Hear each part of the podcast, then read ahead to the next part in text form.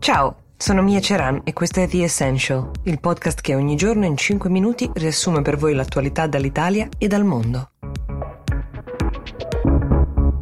Potremmo riassumere quell'ingarbugliata vicenda Autostrade che abbiamo seguito insieme dicendo che hanno vinto tutti. Questo pare, ascoltando almeno i commenti delle parti in causa. Il controllo va a Cassa Depositi e Prestiti, i Benetton sono in uscita e forse questo contribuisce in parte a sanare uh, l'ingiustizia del Ponte Morandi. Ha vinto anche Atlantia, la casa madre di Autostrade, che in borsa è cresciuta di oltre il venti per cento. Ora che Autostrade è tornata allo Stato, debiti e investimenti sono nostri, dei cittadini. Se noi abbiamo vinto, però, è ancora un po' presto per dirlo.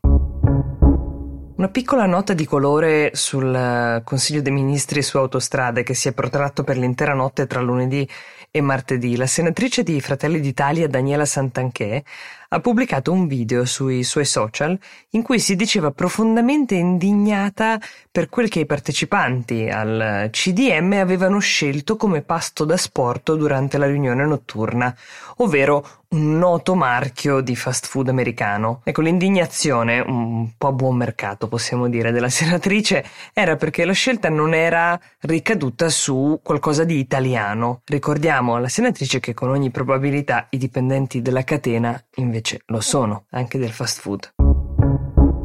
Passiamo ora agli esteri, perché Donald Trump ha annunciato che d'ora in poi Hong Kong sarà trattata esattamente come Pechino, ritirando di fatto un trattamento economico privilegiato che per anni ha permesso degli scambi e dei guadagni da entrambe le parti, ovviamente, e ha fatto di Hong Kong quel porto franco di grandi affari e commerci. Non è difficile intuire che le conseguenze sull'economia della città, che per anni è stata appunto un porto franco, saranno devastanti, anche perché la città è piegata da ormai un anno di proteste costanti. Un modo usato da Trump, questo qui, per innalzare ulteriormente il livello di scontro con la Cina e forse anche per uh, secondare un certo sentimento serpeggiante nella, uh, nell'America di oggi anticinese, forse anche a scopo elettorale. Questa è l'osservazione di molti analisti.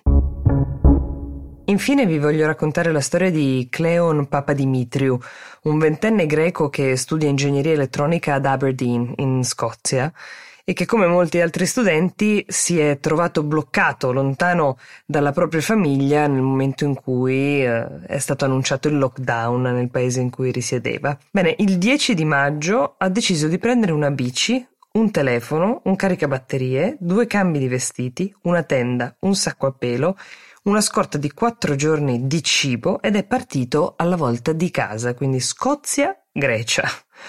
Il racconto della sua odissea mh, non è solamente divertente, ci sono anche dei momenti di grande scoramento e di difficoltà ovviamente nell'attraversare questa Europa uh, durante una fase così delicata come quella dell'emergenza Covid. Lo ha raccontato in un profilo Instagram che si chiama Cleon versus. Lockdown.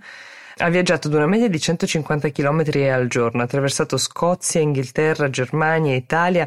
Dall'Italia poi infine ha preso un traghetto eh, che lo ha portato a casa, ad Atene, dove è arrivato il ventisette giugno scorso. Il lockdown era finito e anche la sua impresa. Buona giornata. The Essential vi dà appuntamento a domani.